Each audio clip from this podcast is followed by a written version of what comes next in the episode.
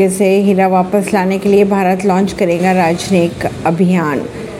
खबरों के अगर माने तो भारत एक राजनयिक अभियान शुरू करेगा, जिसके तहत यूके से कोहिनूर, हीरा और अन्य हज़ारों औपनिवेशक कलाकृतियों का स्वदेश लाए जाने की मांग की जाएगी।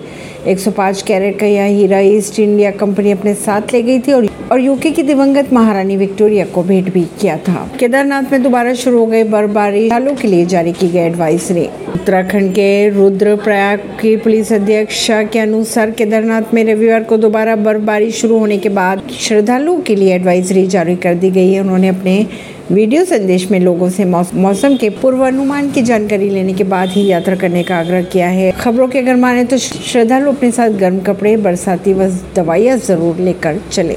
ऐसी ही खबरों को जानने के लिए जुड़े रहिए जनता सरिश्ता रिश्ता पॉडकास्ट से। परमेश दिल्ली से